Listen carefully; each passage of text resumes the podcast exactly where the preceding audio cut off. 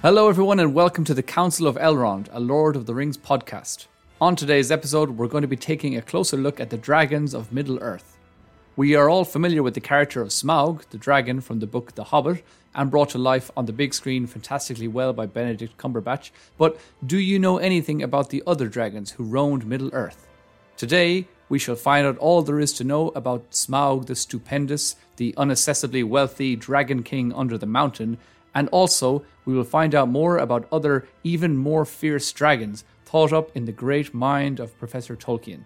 I'm Johnny, and I'm here with my co host and brother Dave. So let's get into today's podcast. Watch out for the dragon! Dragon? Not there's been a dragon in these parts for a thousand years! So, welcome, and hello, Dave. How are you? Are you excited to talk about dragons? Yes, very excited. Are you excited to teach me? Yes, we're, we're all excited to talk about dragons here. So, uh, first of all, are you a big fan of the dragons in Game of Thrones?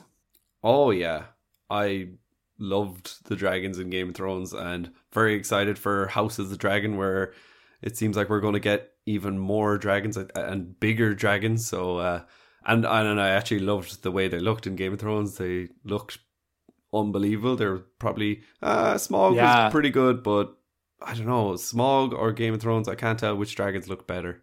Maybe Smog. Well, again, I mean, I'm well. Smog was uh, amazing, and uh, I mean, I've gone back and I've watched a few of the scenes again with Smog just in preparation for this episode to to look at some different details. But um, of course, that was about maybe eight years before the dragons were really um, you know, uh, big and fully grown on Game of Thrones. What year uh, was Game of Thrones Well, out? well, its last year was 2019, wasn't it? So about 20, 2017, 2018, I suppose, was when they were like starting to feature uh, and they were getting like a big budget on them. So they looked so cool in that. And like, you know, all the details, their scales, their uh, expressions. Yeah. Well, they were featuring when they were bigger, I suppose, because they were. That's what I mean. Like, yeah. yeah. yeah, We got them in season when they were smaller, you couldn't see so many details. But yeah, we got them in season one, but they were just little, little snappers. Um, lizards. So yeah, basically dragons are cool and we all love dragons. So but firstly, we should recognize that there are many types of dragons in Tolkien's Middle-earth. There were the typical ones we all think of, the flying, fire-breathing beasts, and who also talk uh, in Tolkien's Middle-earth. But there were also wingless, worm-like dragons, and also dragons which did not breathe fire, also known as cold drakes. There are also other writings that speak about spark dragons, which emitted light, and fish dragons, or sea serpents, a group to which the Watcher in the Water may have been part, but that's a debate for another time. So, to kick things off, we're going to first look at where the dragons came from. And I'm going to throw it over to you, Dave, and see if you have any idea on this. So, where did the dragons come from? How did they come to be on Middle Earth? Oh.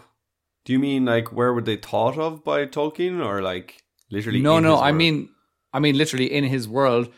At the beginning, there were no dragons, Oh, and suddenly there were dragons. So, how? Any idea? Oh, I haven't I haven't the foggiest. Probably Morgoth had something to do with them. Like Mm-hmm. mm, okay, that's just case. I'm like, it's like uh, anything bad. The devil had something to do with it. Uh, yeah. So Oh, yeah. I'm guessing Morgoth had uh, some part to play. He probably, I don't know, uh, similar to the Balrogs. Probably just like shot them into the into the world or sang them into existence or whatever he had to do. But uh, I I don't really know. Sure. Okay. Yeah. Well. Um. Yeah. You're you're you're you're pretty much on the money with thinking that what whatever is evil in the world probably got something to do with Morgoth. Yeah. So he was obviously in in the very beginning of time when the Valar were all singing and all that, and the Ainur and all that kind of stuff. Um. Morgoth was the the evil one who was singing his evil tunes and all that kind of stuff. But um. That's maybe that's uh that's going too much into detail in this. In in this situation, Morgoth. Now we should also remember that Morgoth didn't have the power to create life, uh, even though he was the most powerful Vala. Only Iluvatar, who was the god of Middle Earth or the god of Tolkien's world, Ah. had the power to create life. So the Valar could never create life, but they could sort of uh, change things that already existed and things like that. So basically, um, Morgoth is the one who first brought the dragons to Middle Earth. And how did he do that? Well, we're not too sure, to be honest, but it's most possible that there were other sort of reptilian creatures and he would have mutilated and corrupted these types of creatures and then bred them to become his dragons. So we don't really know exactly uh, what the original uh, thing would have been. Similar to how the orcs came to be and things like that, how they were corrupted from other species that existed. Because, as I said again, they couldn't create life. Only the main god could create life. So, another uh, possible thing is that they could have been fell Maiar spirits, like the Balrogs, who you mentioned before. And there are some good arguments online to to say why that they uh, why the dragons could have been Maiar spirits. Uh, remember, Maiar would just be one level below uh, the Valar, which is what Morgoth was. Morgoth Yeah. was a Valar. Um, so some of the arguments for why they could be Maiar is that the dragons served Morgoth, but perhaps they wouldn't have served Sauron, who was also a Maia. Yeah. Uh, they're very magical in nature and they have strange powers that we don't see in other beings, like hypnosis and mind control. Um, they also know things that other beings just wouldn't be able to sense, and they have enormous strength and are incredibly intelligent. So they have a lot of um, attributes, I suppose, that maybe you wouldn't see in just a normal, regular being on Middle Earth, like other creatures that were twisted and tormented, like orcs and Uruk-hai. They weren't as intelligent and didn't have so many like cool powers and things as the dragons did. So um, yeah, basically we don't know, but we can speculate, and those are a couple of good uh, possibilities. Yeah, and I think uh, I uh, b- before you brought brought up the the two words um, manipulated and corrupted, I was thinking along those lines. Maybe they were just some other sort of giant beings in Middle Earth that were corrupted by Morgoth. Um, but then again, not all dra- like when you look at Smog, especially if you're just looking at the the the book. I don't know. Does he feature in anything else other than the Hobbit? But he does. He doesn't strike you as like an evil person. He's a, or sorry, an evil beast. He's a greedy, greedy dragon nonetheless. But he seems fair. When Bilbo goes to like talk to him, he seems to kind of like be negotiating, and then eventually he's like, "Ah, I'm kind of, I'm bored of you. I, I think I'll just eat you now." Or, or he he thinks he's a thief, and so he seems quite reasonable. He's Yeah. not like fully Sauron, Morgoth esque, and just like is evil for evil's sake. Yeah, and he's yeah, no, I agree. He's not like he's trying to. He's he's not looking for world domination. He's just Yeah. trying to be greedy and like like you know, uh, be the king of his lair and keep all of his gold, I suppose. But um, so yeah, that's that's that's definitely a possibility. And like you know, there could have been. I mean, we have um, I was going to say kimono, not kimono dragons. We have uh, komodo dragons. Uh, on, Oh, yeah. on, on, on, on, not this uh, well not on Middle Earth we have it on uh, we have Komodo dragons on this Earth so Japan. maybe there were other creatures like that yeah we don't have them in, in Galway or anything uh, Shame. but maybe um, there were some creatures like that that uh, Morgoth got his hands on and there's also a lot of things that uh, there's a lot of arguments to say that the Valar couldn't create life, but what they could do is almost impart some of their own life and some of their own spirit into other things. And that's another thing that we will see with these dragons that sometimes there were a couple of mentions in different books where a dragon spoke and uh, or a dragon laughed and people say that it was the voice or the laughter of Morgoth that they could hear coming out of the dragon. Wow, yeah. Now, sometimes you can just say, oh, well, maybe that's just uh, people saying, oh, he would be similar to his master or he's doing it in the same way. But other people speculate that that's actually the spirit of Morgoth living in these dragons. So that's another kind of interesting detail as That, well. that is interesting, and and it reminds me of a recent enough podcast that we had where we where we talked about um, some of the scary creatures, and one of them was the oh, what is the name of it? The Hound that begins with C. I can't remember his name, but basically, Well, do you remember? Huan, the hound? No, no, no. It was um, it was Morgoth's like actual hound, and he actually fed this hound parts of his own flesh and was like feeding him his spirit, and Ah, because I know that I think the quote says something. Fed him flesh from his hand or Yeah. something. I understood. I understood that to be that he was holding like a steak or something, and he was just feeding him, feeding him flesh like a steak, but from his own hand. Like so- that's how I understand that quote. oh, really? Well, maybe I I doubt he was just like saying, "Here, eat my hand." No, I, th- I think that's what it was. I think it was like I don't know. No, it was. It was something like the because the whole quote. I can't remember the quote, but like I'm going to I'm going to paraphrase a little bit here. But it was something like he fed him flesh from his own hand, uh, thus in what what is it like imbuing his spirit into him, something like that. So I took it as like he's literally feeding this dog some of his own spirit by giving him flesh from his hand. That's what I, And then Morgoth's dog ate his arse. I don't know why we would give him his hand. Like, yeah, I'd definitely give some of my arse if I had to give some part of me. Yeah, I'd be like, here, you know, I- I've a few spare tires here. You can you can have have a go at them, but don't eat my fingers. I need Yeah. those to you know control my palantir and stuff. Well, I could be wrong. So, like, if anyone wants to chime in on that, let us know. is it an actual physical steak from Morgoth's hand, or is it Morgoth's hand? Yeah, medium rare. Looks like meat's back on the menu, boys.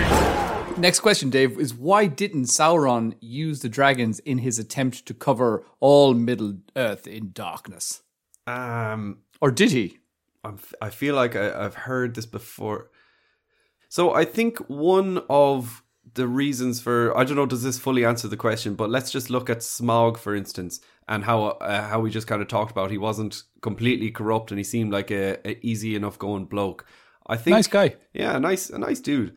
I think um I remember from The Hobbit part of the reason that Gandalf wants to help the dwarves take over Erebor is because he wanted to defeat Smaug because he feared that Sauron would be able to corrupt him, and that was that was one of Gandalf's motivation. So, hmm. what, your question was why didn't he corrupt some? I don't.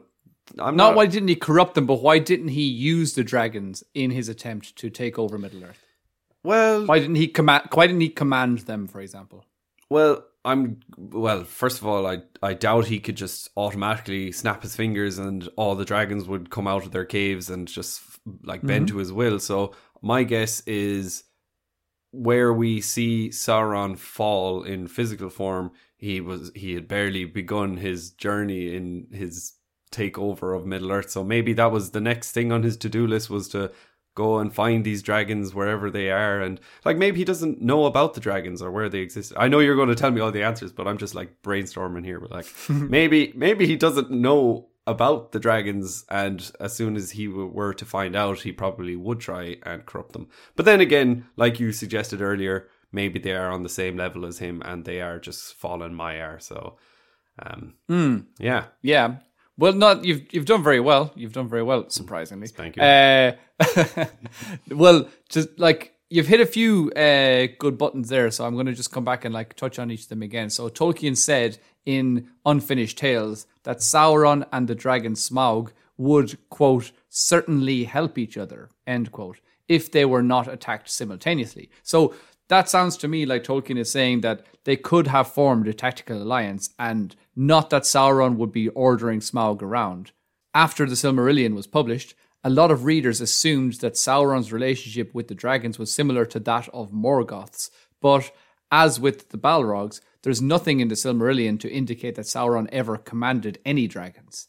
Morgoth used dragons to conquer many elven cities and commanded an army of them in the War of Wrath, which was the war between him and the Valar.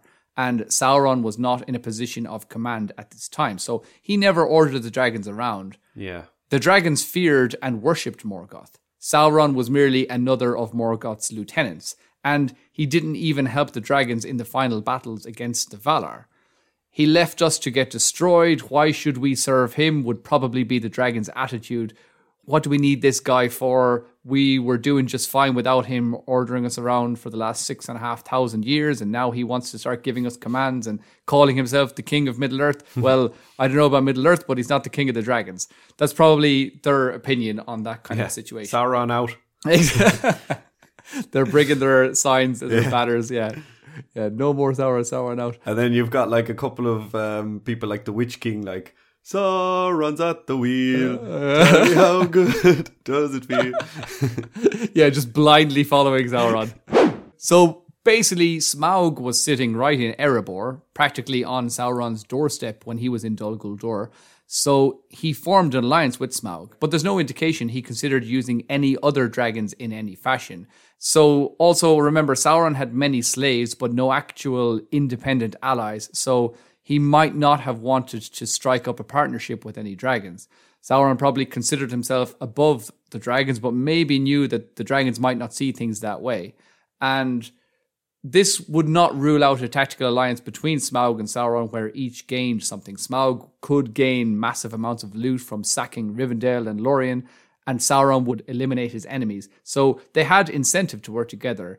And this is what Gandalf greatly feared, which you rightly said. So, um, yeah, that's the main reason there as well. Again, Sauron, of course, assumes that he is the lord of all of the earth, but these dragons, they probably don't see things that way. And again, as we said, we're not really sure of their origins. If they were Maiar spirits, then they would have assumed that they were on the same level, really, as Sauron. So, um, yeah, that's the main I, I, main thing there. I do think it's interesting how um, you talked about was it the war war of wrath and so basically Sauron was another lieutenant to uh, Morgoth, which the dragons were kind of the same thing. So they were all kind of on the same wavelength. Is that correct? No, I like Sauron was the main dude. He was the Okay. main lieutenant under Morgoth. However, I don't really want to go into a lot of detail on the War of Wrath because Yeah. it's a whole big spiel. But basically, what you need to know is that there was a time where Sauron was basically caught and then he had to repent against Morgoth and he did that. And he basically said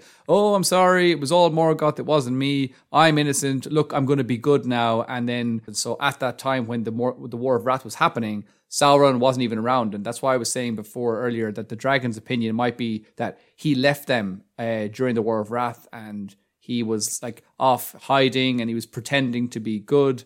And uh, so that's what was happening at that time. But there was definitely a time where Sauron was the main guy under Morgoth. He was Yeah. the, the number the number two in command. Yeah, he was the interim interim boss at the time. Yeah, but again, being the number two in command doesn't mean that he was commanding the armies of uh, dragons. Basically, some armies were being controlled by Balrogs, some were being controlled by dragons, and then Sauron probably was doing his own thing. But there isn't really any mentions of Sauron actually commanding the dragons. So that's something that we should try and realize that we all think of Sauron as, you know, the main lord of Middle Earth, the main lord of the ring, basically. And uh, we need to remember that was Morgoth. Morgoth was the main big baddie. Yeah. And Sauron was his understudy, I suppose. Yeah, it, it is cool when you when you kind of flesh out a lot of Tolkien's works and you do realize that the the main big bad from the Lord of the Rings movies isn't really, you know, he's not he's not that big of a deal when you put things into perspective. when you see Sauron, and, or sorry, when you see Morgoth, and Morgoth really was like the king of evil, and he could command like everything that's remotely evil in Middle Earth. But yeah, Sauron hmm. is just kind of another guy in Middle Earth trying to make his way across the galaxy Yeah. bit by bit. He's just trying to find himself. yeah. Yeah, he's going through those teenage years where he's like, What am I? Am I evil? am I just another evil man's lieutenant? There is only one Lord of the Ring, and he does not share power. So now we're going to take a closer look at individual dragons and their own stories, starting again with the most famous, Smaug. So Smaug, as we all know, is Benedict Cumberbatch. Uh, Yeah.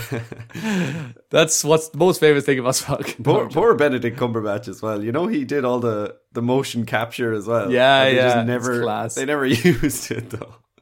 Did they not use it? No, I don't think so. I think he just they used his voice, of course. Um, Yeah. but I think he just showed up in a mocap suit, and then they just didn't use it at all. He was like writhing around on the ground, but I don't think they used any yeah, of it. And slithering around. slithering around, but yeah, he just did all that for free. Fair play to him. Oh, well, he maybe just trying to, you know, get his voice into the character of Smaug and so he had to be like yeah. crawling around the place and letting his belly touch off the ground Yeah. and stuff. So, um, but yeah, those those behind the scenes uh, images, are not images, the videos of Benedict Cumberbatch are classic of him doing the voice, and Yeah. while he's doing it, he's just proper crawling around on the floor and stuff. Yeah. it's really really cool.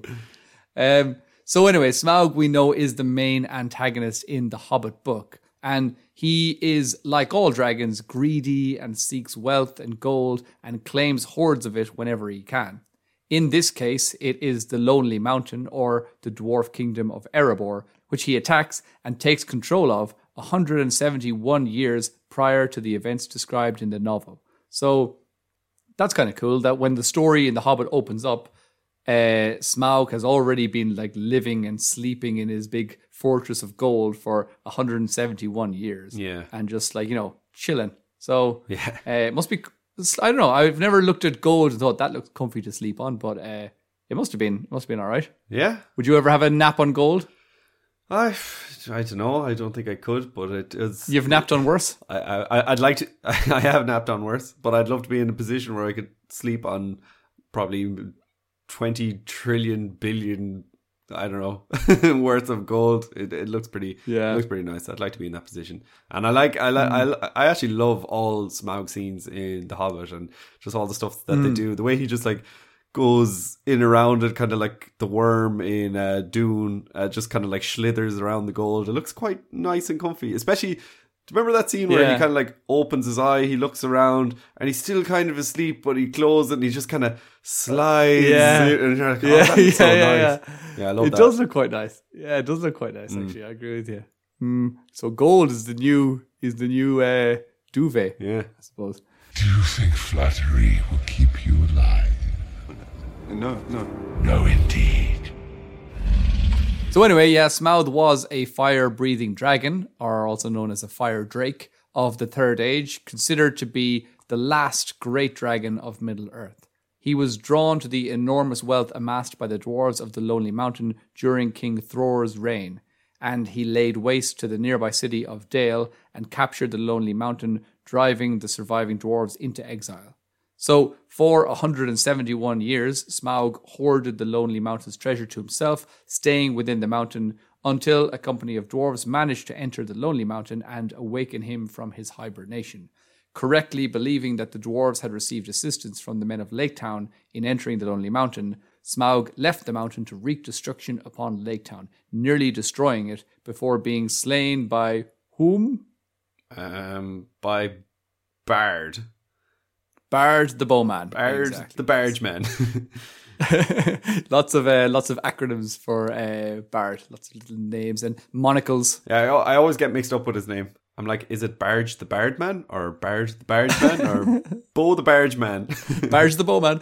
Yeah, so Bard is cool as well. Again, I really like his uh, representation in the Hobbit movie. So the Hobbit movies uh, have a lot of really good things in them. Again, as we said, the portrayal of Smaug.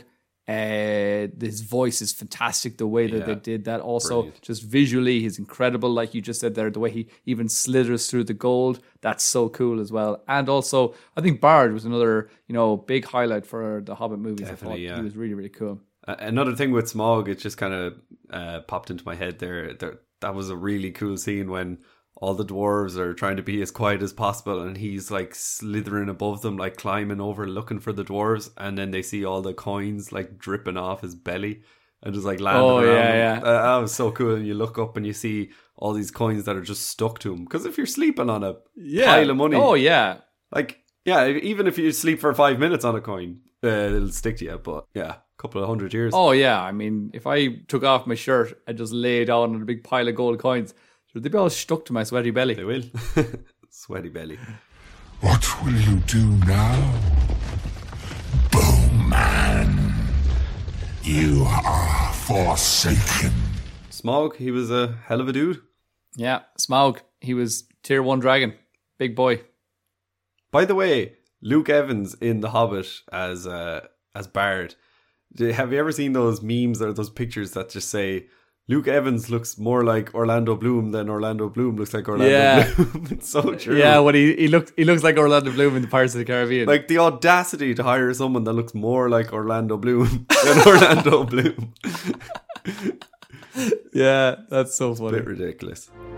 They're taking the hobbits to Isengard! Moving on to the next dragon, and the next dragon is another one that I know you're going to be familiar with, Dave, which is a dragon called Glaurung. Yes. Only familiar with him in the last year or so. Um, I think I've seen his name pop up before, but from, from reading the Children of Hurin, um, he does seem pretty cool in that book, and he, he's got some weird extra special abilities that I'm sure we're going to hear all about now. Oh, we are. Oh, we are. So we are. basically, Glaurung was known as the father of all dragons, and he was created by Melkor when he realized that the orcs alone were no match for the elves. So, the father of dragons, uh, what he was called. So he was the first, the first dragon to ever appear, and the first sighting of Glaurung was in the year 260 of the First Age. So, First Age, right at the beginning, 260 years in, uh, this dragon appears. Now, Morgoth first created him after suffering several defeats at the hands of the elves, and he knew he needed a greater weapon. He needed he needed some big Middle Earth tank, or some big like atomic bomb kind of thing. He was like, right, I need something huge. And it's like Dr. Evil being like, I want sharks with freaking laser beams on their heads. so that was basically Morgoth, I suppose. Uh, so Morgoth started trying to develop great and terrible creatures, and Glaurung was the result of his initial experimentations. Now, he had no wings, and he was known as the Great Worm. Yeah. Worm is just another Tolkien term for dragon, I suppose. However, we should say that he did, in fact, walk on four legs like other dragons. There are some dragons which are even more worm like, being that they have no legs, but uh, this one, even though he was called the Great Worm, he did have four legs. Um, when Glaurung first appeared, it was against the wishes of his master, who was at that time at war with the elves. Glaurung came out of his den and pushed the armies back, and despite being young and not nearly fully grown, he won back some of his master's territory and left large portions of the terrain scorched. However, the elves quickly reclaimed this area and Glaurung retreated. After this, Morgoth was angry because his secret weapon had revealed himself too early, and so he kept Glaurung in his fortress for 200 years until he finally reached his full size. Whoa. Poor lad. But he's probably just in there, like, you know, eating dragon food and, you know, Dragon food. They're called humans. yeah, eating is it like, you know, they probably had, like, you know, you can go to the supermarket and buy a can of dog food. They probably had cans of dragon food. Yeah. And, uh, he, you know, he's in their trade and he was, like, jumping through fire hoops and stuff like that for a while. And uh, it was a great time. kind of yeah it kind of reminds me of uh in game of thrones was it season six or season seven when daenerys was uh she like basically had the dragons locked up because they were too dangerous or whatever Oh, no, that was, that was terrible. and was that, like stunted their growth and everything so you know sauron or not morgoth he was he wasn't happy that he revealed himself too quickly but Yeah, but the, but it wasn't that he locked them up and they stunted their growth. It was the opposite. He brought them back. Yeah. ke- he- sorry, he brought he brought he brought him back and kept him in the fortress. But he kept him there because he wanted him to grow Yeah, and to yeah. develop as as a stronger being. And uh, so then basically he brought him back and just like you know fed him and fed him and uh, trained him until he was big and strong. And the next time we see Glaurung was when he came forth during what was called the Battle of Sudden Flame and now he is monstrous in size and strength. And he led Balrogs and orcs against the Noldor elves and their allies, winning many battles and scorching vast areas of land. So if you can imagine an army being led by a dragon, and at the front of the queue behind the dragon are just a whole host of Balrogs and then orcs, that sounds absolutely terrifying. that sounds like a some sort of modification on battle for middle earth uh, on the pc game someone's like right i'm gonna have 20 balrogs and some dragons thrown in there Yeah, yeah. But like Sauron, or I keep saying Sauron, Morgoth. If you if you love something, you just gotta let it go. Like you can't just tie him up forever. No, no, but no. This is when he came out. This is when he let him out. I This is when he like. Un- this is when he unleashed him. Yeah. it was like Morgoth's Morgoth's wet dream. They've been thinking about for two hundred years. He's like, oh, we're gonna have a gonna be lovely class." battle. Lovely battle. There's gonna be a load of orcs, and in front of them a line of Balrogs, and in the pi- pinnacle in the middle.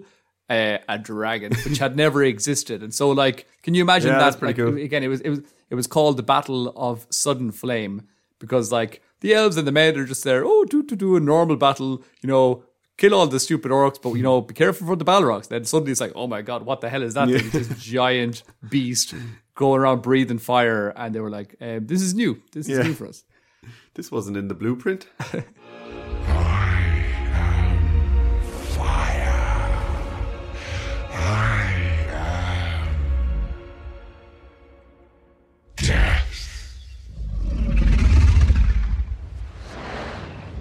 In another famous battle known as the Battle of Unnumbered Tears, also Tolkien always has class names for battles. Like What a name. Battle of Sudden Flame, the Battle of Unnumbered Tears. Anyway, uh, this was another union of men and elves and dwarves when they marched upon Angband, the infamous fortress of Morgoth. Oh yeah. On the third day of fighting, Glaurung came to the battle, and he would have wiped out the entire army if it hadn't been for the dwarves, whose armor was better prepared to withstand the heat and fire of the dragon. Cool. They surrounded the dragon, hacking at him with their axes until Glaurung struck down their dwarven lord, Azaghal, and when the dragon crawled over him, the dwarf drove a knife into his belly, causing Glaurung, along with many beasts, to flee back to Angband, leaving the Balrogs to finish the fighting. Here is where the great animosity between dwarves and dragons first started, which we see coming out in the Hobbit movies as well between Smaug and those dwarves. Yeah. that they really don't don't get along. Yeah, Yeah, no, the Smaug can smell them, and he he's all on about like how he hates the stench of dwarves. So that was the beginning of it. This dwarven lord that stabbed him in the belly. Now that dwarven lord died like immediately afterwards, but he get, he got a good stabbing. Um, Do the dwarves have any friends at all? Like it seems like, and that's when the dwarves and the hobbits started to not get along. and this is when a uh, thrush and the dwarves started to hate each other. and yeah, and now like, can you imagine if like axes started to hate the Oh, dwarves? God. Like, no. and that's when height started to hate the dwarves. and they shrank. So, in a following battle years later, Glaurung sacks the city of Nargothrond and becomes Dragon King for a time in this city. Now, as you said earlier, he features heavily in the book The Children of Hurin, and he is the arch foe for the principal character, Turin. Hmm. And when Turin comes to the destroyed city of Nargothrond to face him, we see his unusual powers for the first time. Turin looks into the eye of Glaurung and is immediately cast under his spell and freezes. yeah. Glaurung laughs and taunts Turin, who later wakes up feeling like he's waking from a nightmare. Glaurung acknowledges Turin's bravery and courage and releases him from the spell and lets him live, but all the time he toys with him and he feeds him false information to torture him. Years later, Turin's sister comes face to face with the dragon, and as with Turin, he puts her under his spell, but this time he wipes her memory and leaves her in the wild with no idea who she is or even how to speak. Yeah. Now, Glaurung is eventually slain by Turin, but there are a whole load of twists and turns which I don't want to spoil because it's definitely a book worth reading. So, um, that was some of the cool powers of Glaurung that he actually wiped the memory and the mind of Turin's sister, Yeah. which was awesome. So yeah, that's Glaurung. and they're pretty unique. Like when you look at, obviously Tolkien didn't invent dragons, and he probably took a lot of inspiration from like Norse mythology and I don't know wherever dragons come from. Um, but Japan. yeah, Japan, yeah, that's right. But like you know, obviously you've got typical things like flying and breathing fire and like likes to hoard gold and all that kind of stuff. But I remember reading the Children Hurin and seeing this. I think there's the the book I have. There's pictures in it as well, and it looks like a big toad kind of coming out and being able to like free someone by looking into their mind. And I just thought that was cool. How you know Turin was like tormented by just looking into the eyes of the beast. And Yeah, it's class. yeah, it's just like an extra little thing that you wouldn't. I don't know. You wouldn't expect from a from a dragon these, these kind of abilities. Hmm. Yeah, they are really cool. But we can see that's why we're saying that we don't know that maybe they could be Maiar, these dragons, because they have these weird abilities and like it's not like a normal power for any other just like normal being chilling on Middle Earth to be able to, you know, put cast you under their hypnotic uh, control and be like, Yeah. three, two, one, sleep, uh, with their little clock, Yeah. like ticking over, like, toot, toot, toot, look at my clock, you're asleep. Now you're going to wet your pants. and uh, Keith Barry style. Exactly. Yeah, I think like um there must there must be more to that that theory of dragons being some sort of fallen Maiar because how many other uh, how many other beings in Middle Earth can actually channel some sort of magic? And I know, uh, I know if you look at like any humans, uh, everyone seems to have some sort of ability in Middle Earth. Like you know, if it, like Faramir in his dreams or Boromir in his dreams, and then Aragorn, he's got like lists of you know special things. So everyone's kind of got their own level of of like little magic things. But like when it comes to actually being able to corrupt other people or freeze people or you know mentally like Glaurung was able to wipe the memory of somebody else. So like that's that sounds like Maiar level magic. Like Yeah, it's pretty sick. It's pretty class. Um, and yeah, there are plenty of debates online. If you go to like Reddit, there's loads of like Reddit forums where people have like debates of like uh, why they what, uh, what arguments for and against being Maiar, which I definitely recommend you should go and check out if you want to be a complete nerd. I will do that. So, Dave, uh, just want to interrupt our episode on the dragons to say or to ask you: Have you seen all the people tagging us in their Spotify Wrapped this week? Yeah, way too many. No, I'm only joking. Way more than I thought, though. Like it's it's class. There, there's been so many people that have ha- had our podcast as their number one listened to podcast for the year, which is incredible. And It's so cool. Yeah, it's so cool to see so many of our listeners actually like not just tuning into the episodes, but having listened to so many that it's coming up as their like number one thing on Wrapped. So that was awesome. Yeah, that was that was great. And like I, I think it is quite hilarious when you see you've got someone with their number one podcast being something like I don't know NBC News, and then like you've got some sort of crime documentary below that, and then you've got like science with Bill Nye, and then number four on the list is the Mellon Heads talking about Lord of the Rings. it, it is, Yeah, it is yeah, funny, yeah. but like you know, people have their priorities. I understand that, but um, People who want to be up to date on the you know the the latest scientific discoveries, the the current affairs of the world, you know the financial details of what's going on in the world, uh, and the Mellon Heads and their views on Lord of the Rings and dragons and things like that. So that's cool. I mean, we, we talk about current events when it when it comes to Lord of the Rings. We talk about science when it comes to Lord of the Rings and Middle Earth. Geography, Yeah. yeah, Um. exactly. Yeah. You guys are learning. I'm learning. yeah. So also, it's a good time to remind all of our listeners and to all of you guys, please uh, continue to do this. Uh, please continue to share the podcast. Please subscribe uh, if you haven't already done so. Um, listening to the podcast, thank you so much for listening. But also, if you could leave a five star review, if you could leave a comment, I think maybe you have that option uh, depending on uh, which uh, platform you use. But uh, also subscribing really, really helps us out with our algorithms. So that would be hugely appreciated. Yes. Thank you very much, guys. Please do. My friends, you bow to no one. Uh, let's get back to our dragons. And the next dragon I want to speak to you about, Dave, is a guy, a big dude, called Ancalagon the Black. Now, have you ever heard of Ancalagon the Black?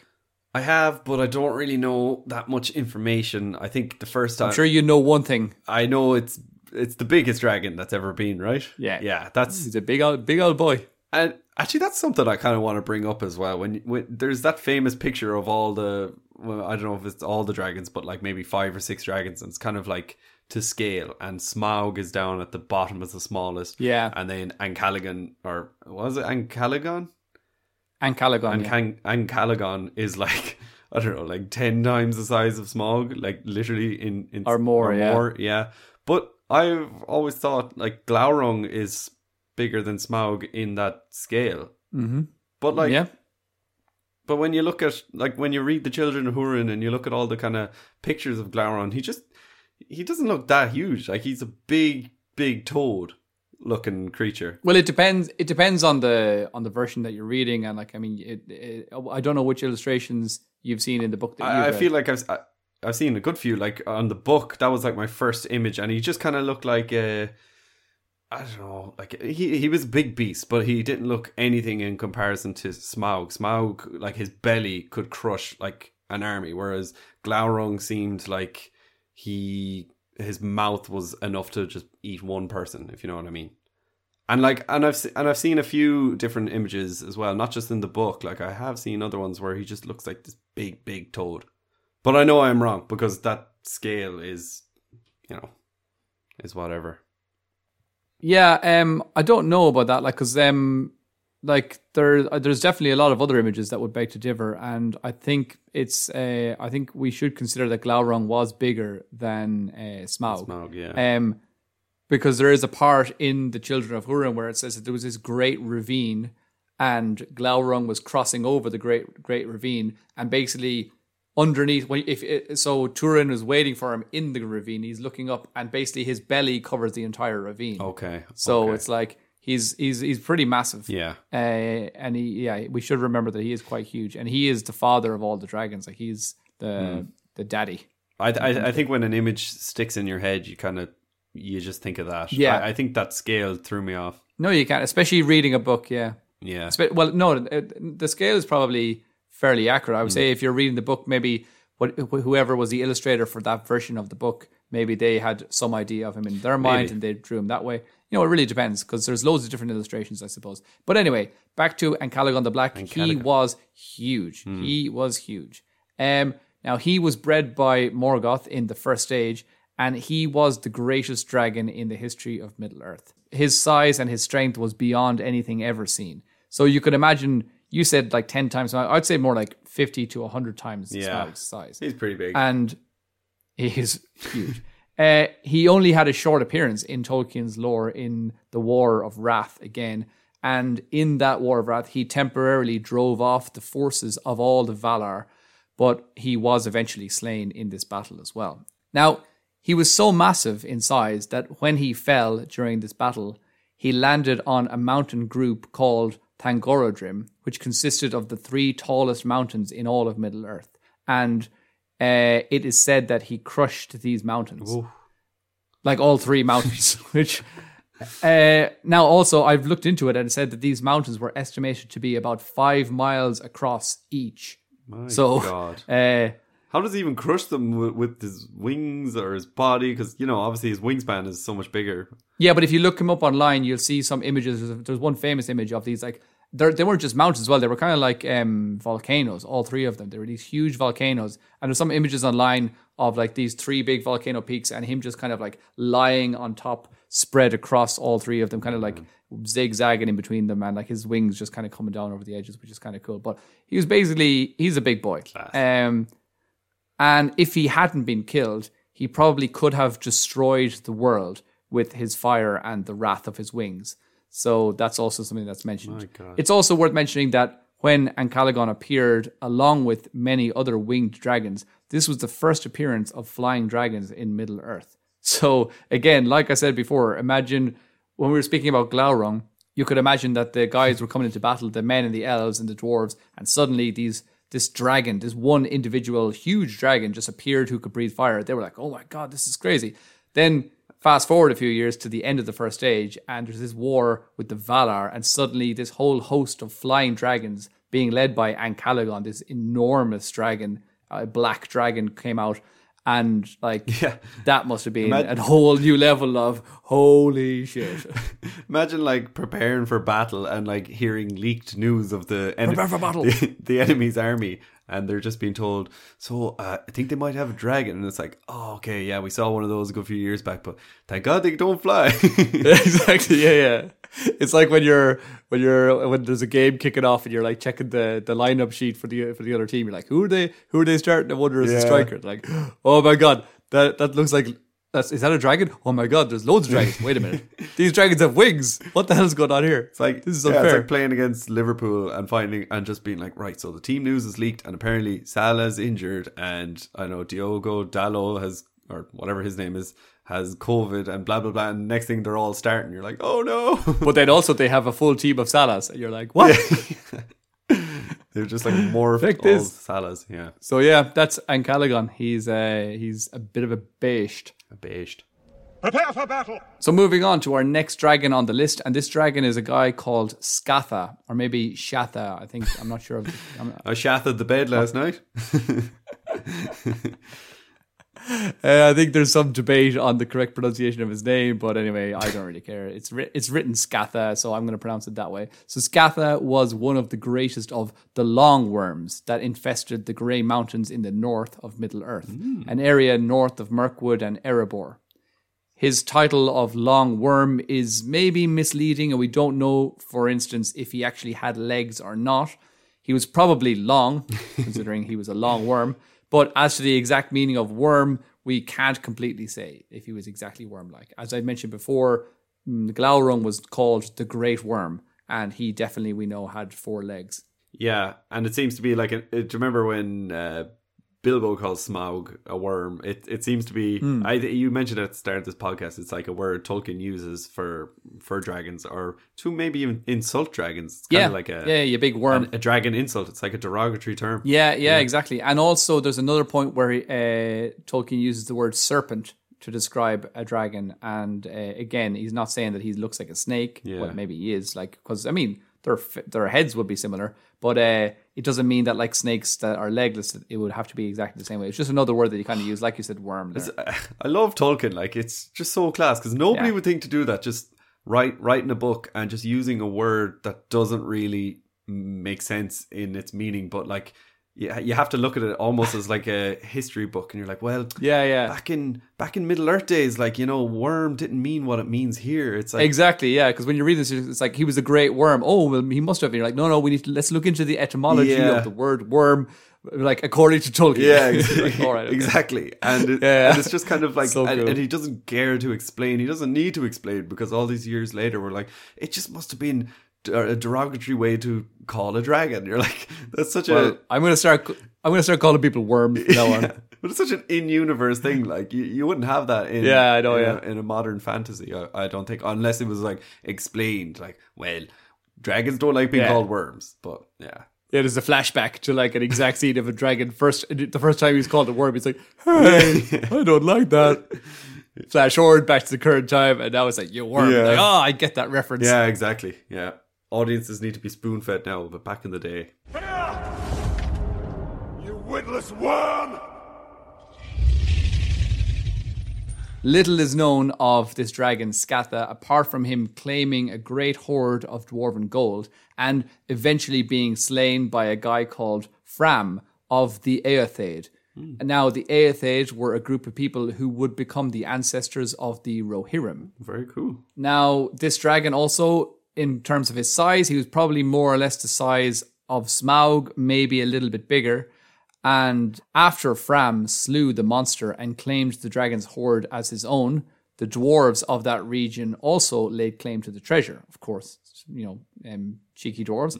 But Fram rebuked the claim, instead sending them the teeth of the dragon along with the message Jewels such as these you will not match in your treasuries, for they are hard to come by.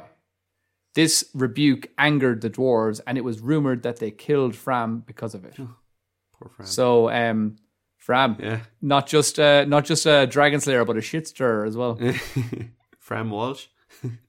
and after after his death, uh, this this great city of the Éothéod, this people like basically the uh, the early day Rohirrim, they had this cool city and they named it after Fram.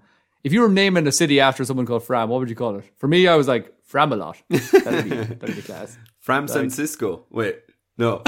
San Francisco. what else can we do? Uh, Fram Diego. I don't know what. I can only think of California places. Uh, anyway, uh, they call the city Framsburg. Oh, okay. It's also pretty cool. really? That just sounds so not Middle Earth. It sounds very Earth. I know, yeah, it sounds like Framsburg. definitely from Germany, like Yeah. yeah. Framsburg. in between uh, Frankfurt and uh, Strasbourg. Yeah. Camelot. Camelot. Camelot. It's only a model. Anyway, that is the story of the dragon Scatha. Now we have another dragon known as the Fire Drake of Gondolin. Ooh, cool. So this dude, obviously, he features in the Fall of Gondolin in 510 of the First Age. It is said that he arrived in the city of Gondolin carrying many Balrogs on his back. My God. So can you imagine just being like one of the men of Gondolin or one of the elves, I suppose, of Gondolin, and just being like, "This battle's going quite well."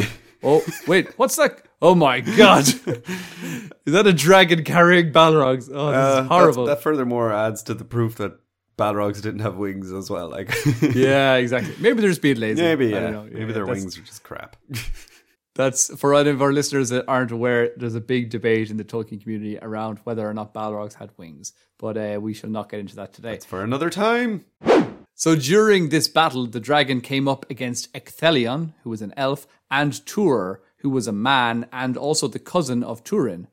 Now Tuor hewed the foot of the dragon with his sword, at which the fire drake was said to sprout flames and scream, lashing his tail and killing many orcs and Gondothlim, which were the elves of Gondolin. Oh, that's a cool name. In this moment, yeah, it's class. isn't it? I am one of the Gondothlim. so in this moment, Tuor and Ecthelion were actually able to escape from the beast. So that's nice. very nice. Uh, and then this this uh, dragon, his death is actually unknown. We don't know much about that. So yeah, I did not look to see you so easily outwitted. You have grown slow and fat. Slug. the next and the final dragon that I'm going to speak about is called the Great Cold Drake. Uh, now, it's not Drake the rapper, but uh, Drake was again another term that we used for dragons back in Tolkien's day. Cold drakes were dragons that lacked the great power of all Middle Earth's most infamous dragons, the ability to breathe fire. Nonetheless, they were strong foes with iron hard scales, wicked claws, bold tails, and terrible fangs. Though most did not survive the War of Wrath at the end of the First Age, some escaped eastward and remained in the far north above the Grey Mountains. As the millennia passed, the cold drakes multiplied and became a serious threat to the dwarves in the late Third Age.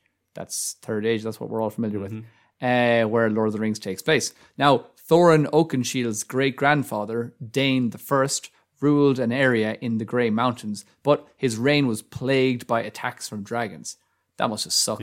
Uh, so eventually, both he and his son Fror were slain at the gates of their own hall by a gigantic cold drake.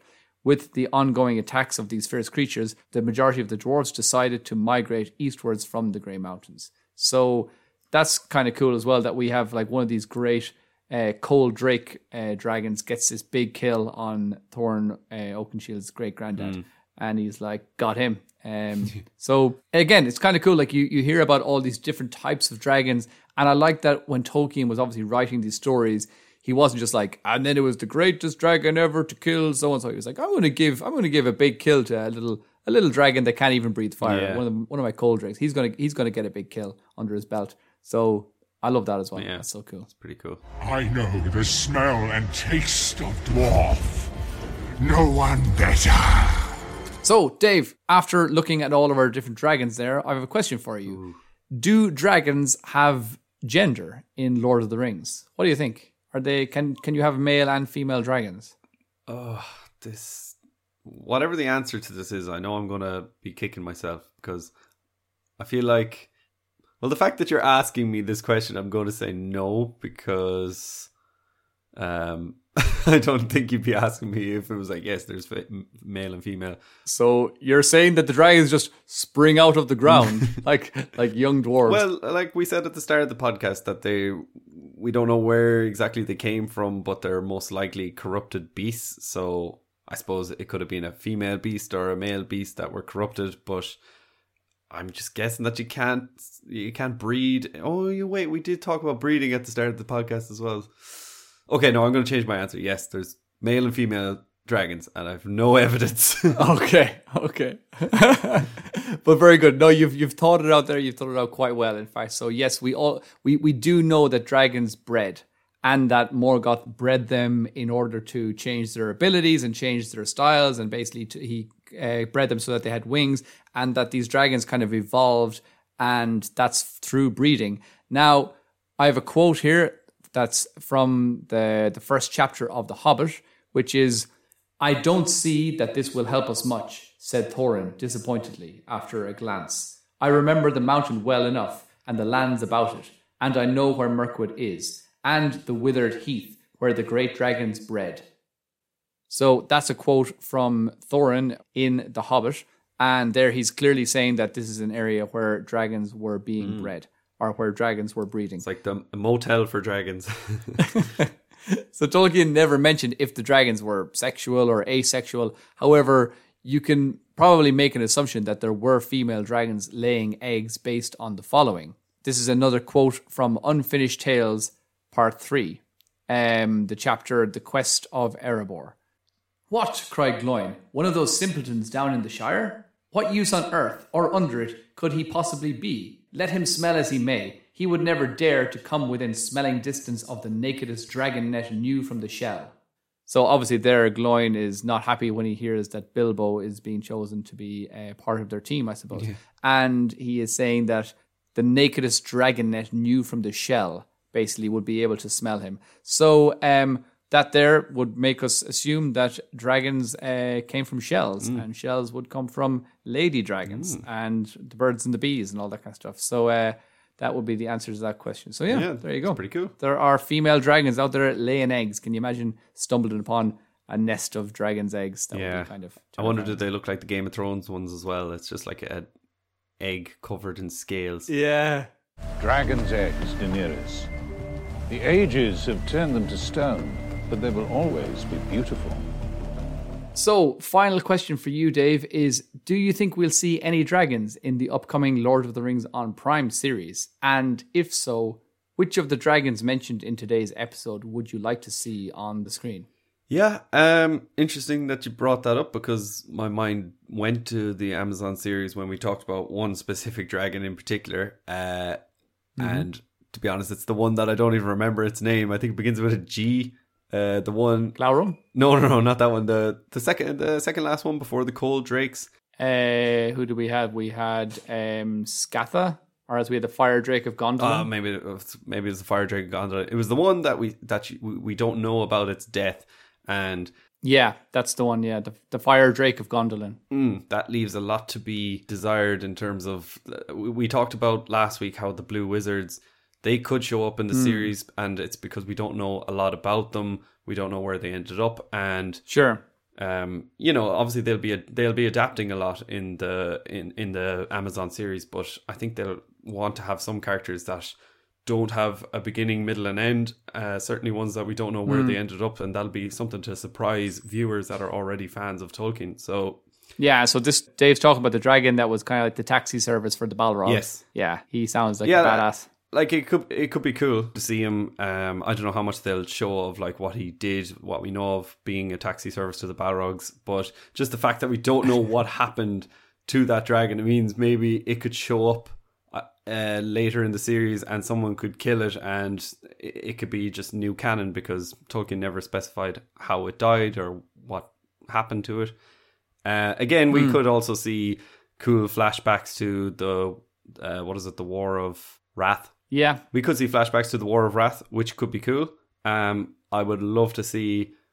I would love to Oh, see a five, you imagine? a five, like even just a 10 second uh, montage of of Ancalagon dying on the mountains. That would be cool. Just just to see what Oh. what they could do with it. But or I'd love to see like a kind of an almost like Avengers Assemble moment, but for dragons, where these like all the dragons just like dragons assemble, and they're all just like and the dragons just appear, and all of the like Valar and the other armies are just like, oh my god, what the hell are those things? yeah, but I I definitely awesome. I definitely think um you know that that was just one dragon that we could speculate on, but I think no matter what they do Hmm. in this series, it seems like whatever about season one, season one is probably just going to be introducing us to the world and it's going to be incredible and blah blah blah. But then by the time season two comes around, we're already used to this world. We're going to need some big. I don't know, something big Yeah. in it. So it could be the Blue Wizards, and maybe season three will be like a dragon. I think they're just going to keep adding in some sort of Tolkien beast or Tolkien thing that we haven't seen on the screen before. So I'd be very surprised if we don't see a dragon in five seasons of this show. Yeah, now most of the dragons that I spoke about today were in the first age, Yeah. which we kind of know is not going to feature much in this series, at least initially, at least in the Yeah. first uh, bits of information that we know. We don't know. Like we've got five seasons already signed off. So maybe a couple of years down the road, maybe a couple of seasons down the road, they'll say, okay, this season now we're going to tackle some some things from the first age. So we don't know. But again, just because these dragons that I mentioned were mainly in the first age, that doesn't mean the dragons didn't exist into the second and into the third Exactly. age. They they did, of course, but a lot of them did die in the War of Wrath, and uh, a lot of the big dudes, I suppose. But then, of course, well, Smaug was uh, the great was probably one of the final greatest dragons, and he was there until basically just before the Lord of the Rings started and when the Hobbit was there going. So, um, yeah, we had dragons all the time, and as I said, Thorin's great grandfather was killed by a dragon as well, not a fire breathing one, but he was killed by uh, a cold drake. So there were all of these different types of dragons that were still around the place during the second age, which is when probably most of this Lord of the Rings on Prime series is going to take place. So that's definitely something to be a little bit excited for. Maybe we're not going to see Glaurung, the father of dragons, or Ancalagon the Black, the greatest and the largest of all the dragons. You never know, but. Uh, yeah, possibly not. But you know, we can still get excited for what they're what they're going to do. Yeah, of course. And they could also invent a dragon that's just completely Yeah, of course, different and of course. they could just say it was in a different part of the world and no one would be upset well i wouldn't be upset with that because that's totally plausible obviously tolkien didn't specify and say these are the only dragons that existed blah blah blah blah No, no, no. Of course not. um, of course and not. also, if if you guys have listened to our interview with Fellowship of the Fans, he he talked about it really depends on what rights the show has. So maybe we won't see anything from the first age just just because of the rights um, that Amazon have to. They only have. It seems like they only have the second age rights, but maybe if they ever acclaim those rights for the first age, we might see it in later seasons. We might see some dragons. We might see some Yeah, of course they could they could acquire those rights in a couple of years, or they could like come back in you know uh, season three, season four, and say you know what we really want to look at the, this one particular story and acquire the rights to one character or something Yeah. like that. So uh, so yeah, or just just a, a book itself. They acquire the rights to the Children of Hurin, but like none of the other things around it, maybe they could just talk about that and they could use Glaurung and yeah, I don't know. It's, That would be it's, it's so exciting. Can't wait to yeah, see. it's exciting to speculate, Yeah. but uh, it'll be more exciting to see. Yes, indeed. You are mistaken, oh Smaug, chiefest and greatest of calamities. You have nice manners for a